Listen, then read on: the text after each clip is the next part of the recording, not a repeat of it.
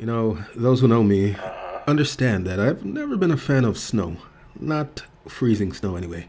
Okay. Um, sounds counterintuitive to say freezing snow, but I mean, you know, that. redundant, not counterintuitive. All right. All right. That chilling atmosphere that makes you think about your bed as soon as you go outside. I'm not a Okay. huge fan of that All right. kind of snow. You know what I mean? Mm, What kind of snow would you be a fan of then?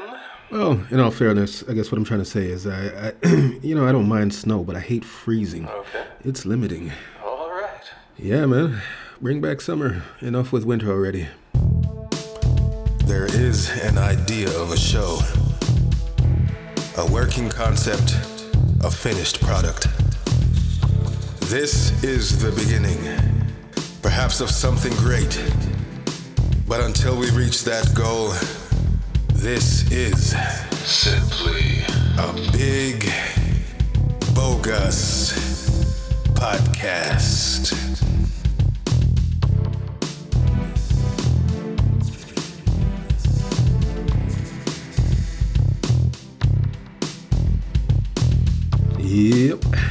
Ladies and gents, welcome to another episode of Big Bogus Podcast.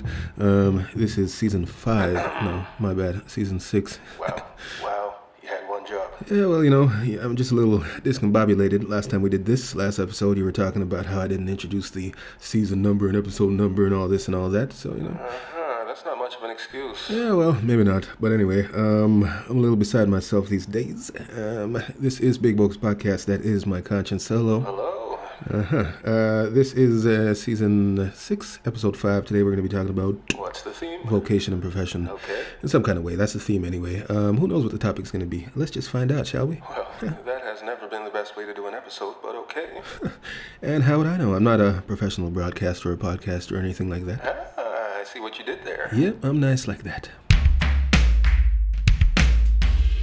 A few weeks ago now, um, after I was grocery shopping, an Indian man uh, introduced himself to me um, by mentioning how snowy it was and how deep the snow was and how cold it was. Where was this? And uh, we got to talking about weather Where was this? here in Toronto, Ontario, Canada. Um, Okay. you know, home of this podcast. Context matters. Go on. hmm Uh, so he was he was telling me how his entire life uh, he's not a young person. Um, he's not an old person. He's he's an adult. You know, Oh, for his entire life, on with it. he had heard of snow, had seen pictures of snow, videos of snow, but he had just not been able to expect exactly what experiencing snow would be like. Therefore, the point. Well, his fascination and displeasure with the amount of snow that we experience here in Toronto during winter times, of course, um, kind of unlocked a latent memory for me of how strange I find this whole snow thing to be. You know what I mean? Like I'm, not surprised about snow, but I just I just realized in that moment when I was telling him about how I came from Jamaica and that I experienced snow for the first time at one point, even though I'd known about it. Um, I realized Oh, yeah, what, what, what did you realize? Uh, just how unpleasant, uncomfortable, strange, and inconvenient an entire snow season seems to be. Yet, so many people in the world live in snowy places, and indeed, some people seem to seek out snow. Yes, Why is that? that. Why would anyone choose to live in a freezing climate? So, is this it? Are we talking about snow this episode? Well, Are you fully committed? Snow? um, Winter? uh, no, I guess not. No, I don't think there's much that's very interesting about snow for us to talk about, but Oh. it is a segue to my point, which is. Okay. What is it? Um, it's that uh, people tend to settle into things um, in their lives. Now, of course, I always get in trouble for speaking too generally and speaking on behalf of people when I apparently have no right to do so. But, you know, sharing opinions means sharing opinions, so as long as I've got opinions, I'm going to share them. Uh-huh. Um, what I mean is this. Sharing opinions means sharing opinions. Well, Okay, glad we sorted that out. Uh, What I mean is that, you know, if you're sharing opinions, you're going to generalize. I mean, that's the reason they are opinions, these things you're trying to communicate. Otherwise, you're not sharing opinions, you're sharing facts, definitely researched, uh, qualified, quantified facts. And we're not in the business of doing that, are we? Not especially. So, what was I saying? I have.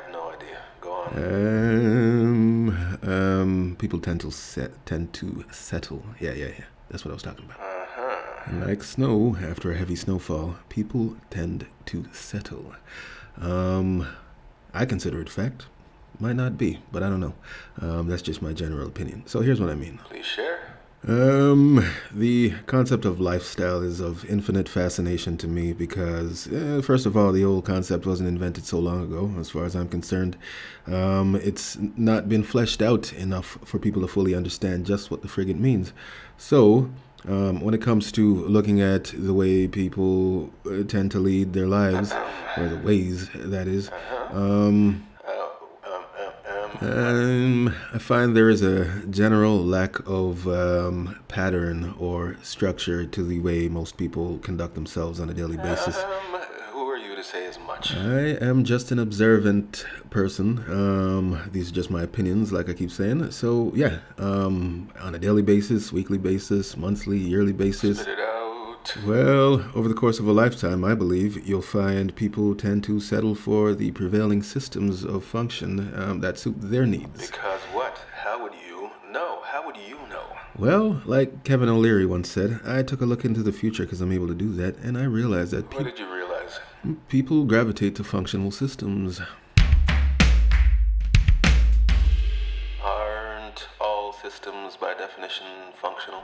Yeah, I guess so. Is it possible to have a system that is not functional? No, I don't suppose it is. Um, what I mean by people gravitate to functional systems is that people gravitate to systems that are already established and working and, you know, apparently good for them, good for their purposes, good stocked full of resources that they might need. You know, people gravitate to things that are already in motion. Uh-huh. So, So sometimes speak without thinking. Go on. yeah, well, you know, um, this is a show of opinions, like I keep saying. Um, so sometimes I'm going to speak without thinking, but uh, try to come around to a point. So here is the point now. All right. Please, please, go on.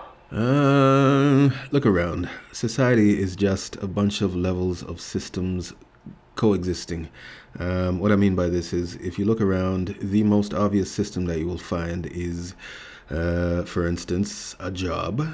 If you go in every day to do some work to earn um, pay, which is a form of resource, uh, that is a functional system, um, as redundant as that is uh, that exists solely for the purpose of benefiting everyone involved in it. Um, How illuminating. uh, no, here's what I mean. Okay, so a system, the most basic system, is composed of three parts. So, in my opinion, a system is composed of one part that consumes, one part that conserves, and one part that constructs. You have those parts in order, functioning all together, and that is a system. Of course, you can have a more complex system, but a very basic system has those three parts. So here's what I mean. If you have a job, then there's a part of that job that consumes something, a part of that job conserves something, and a part of that job constructs something. Resources. And that is for the benefit of all parts within the system and Uh-huh. uh, some part without the system, outside of the system. Do you know what I mean? Well, that is very vague. Well, you know, I just uh, I try to be very vague so I can cover all things instead of you know being specific and then illustrating one thing and then finding out later that oh that illustration doesn't work for other things. So I, yeah, I try to be very vague, but if I can be specific, here's an example. Uh-huh. Go on. All right, so you own a grocery store. Um, that, as a business, is a functional system which consists of three parts a part that consumes, say, produce, a part that conserves, say, you know, the, uh, what did I say, grocery store? Yes, you did. That conserves. Go on. All right, so uh, a part that conserves the produce that you consumed for the business. So now you have all that produce sitting around looking fresh and healthy, ready to be bought.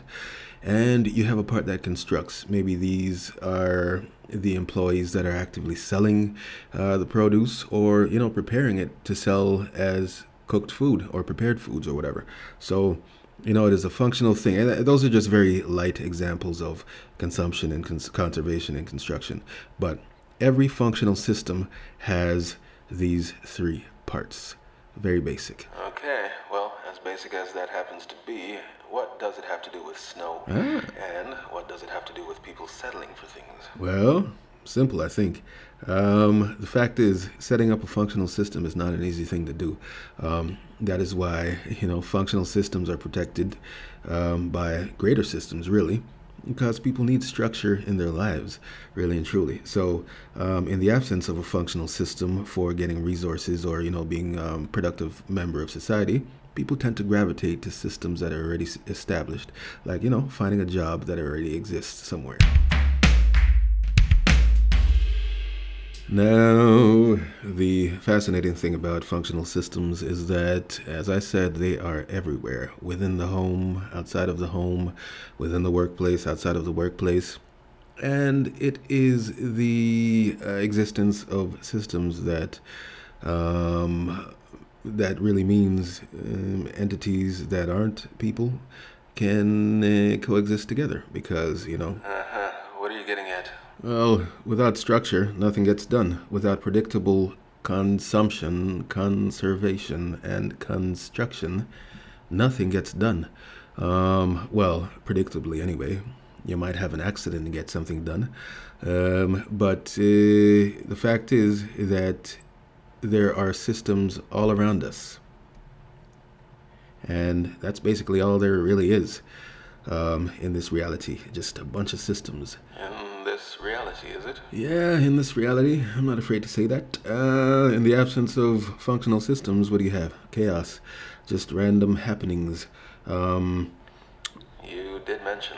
And, and, actually, funny thing is, uh, once a system is established, um, a system of consumption, conservation, and construction, then it's very unlikely, unless that system fails to continue uh, or to be able to maintain its functions, it's very unlikely that system's going to go away. It's very likely that system's going to get bigger and bigger and bigger and try to take over other systems, which is the nature of companies, which is the nature of all things in life. You look at weeds in a forest, you look at trees in a forest. I mean, uh, well, anything. Um, any self contained system tries to get bigger and bigger and bigger and take over other systems. It's just the way it is. So, once systems exist, they just compete for dominance. And that is what you'll find if you look around. Trees as systems? Yes, trees as systems. A tree is a living organism, and every living organism is a functional system of consumption, conservation, and construction. But we digress. What were we talking about? A quest for domination? Uh, yeah, so every system is on a quest for domination, to take over space. Uh, so basically, unless that system's entire function is just to maintain its specific uh, dimensions, um, what do you suppose? It's going to take on more resources. Okay. Even if that means more people. People go where the resources be at. So, if we can come right back around to snow, to cold, I mean, there are freezing parts of this planet where systems happen to exist. Therefore, people will naturally go there for one reason, for one reason or another.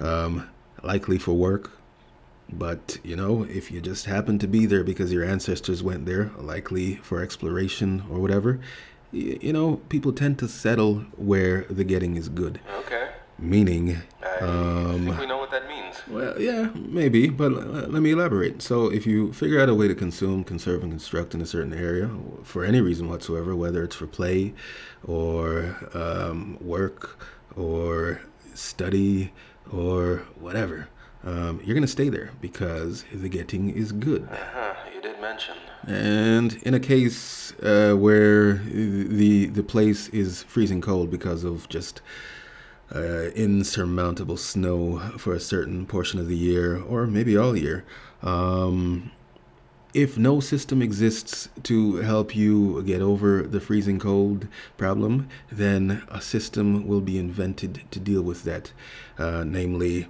a system that invents or produces clothes so you can keep warm, houses so you can keep, you know what I mean?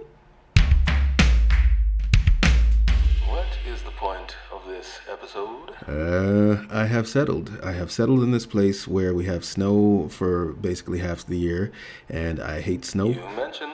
But this is where all my systems of consumption, conservation, and construction happen to be, so, you know, it, it is what it is. there is an idea of a show, a working concept, a finished product. This is the beginning, perhaps of something great. But until we reach that goal, this is simply a big, bogus podcast.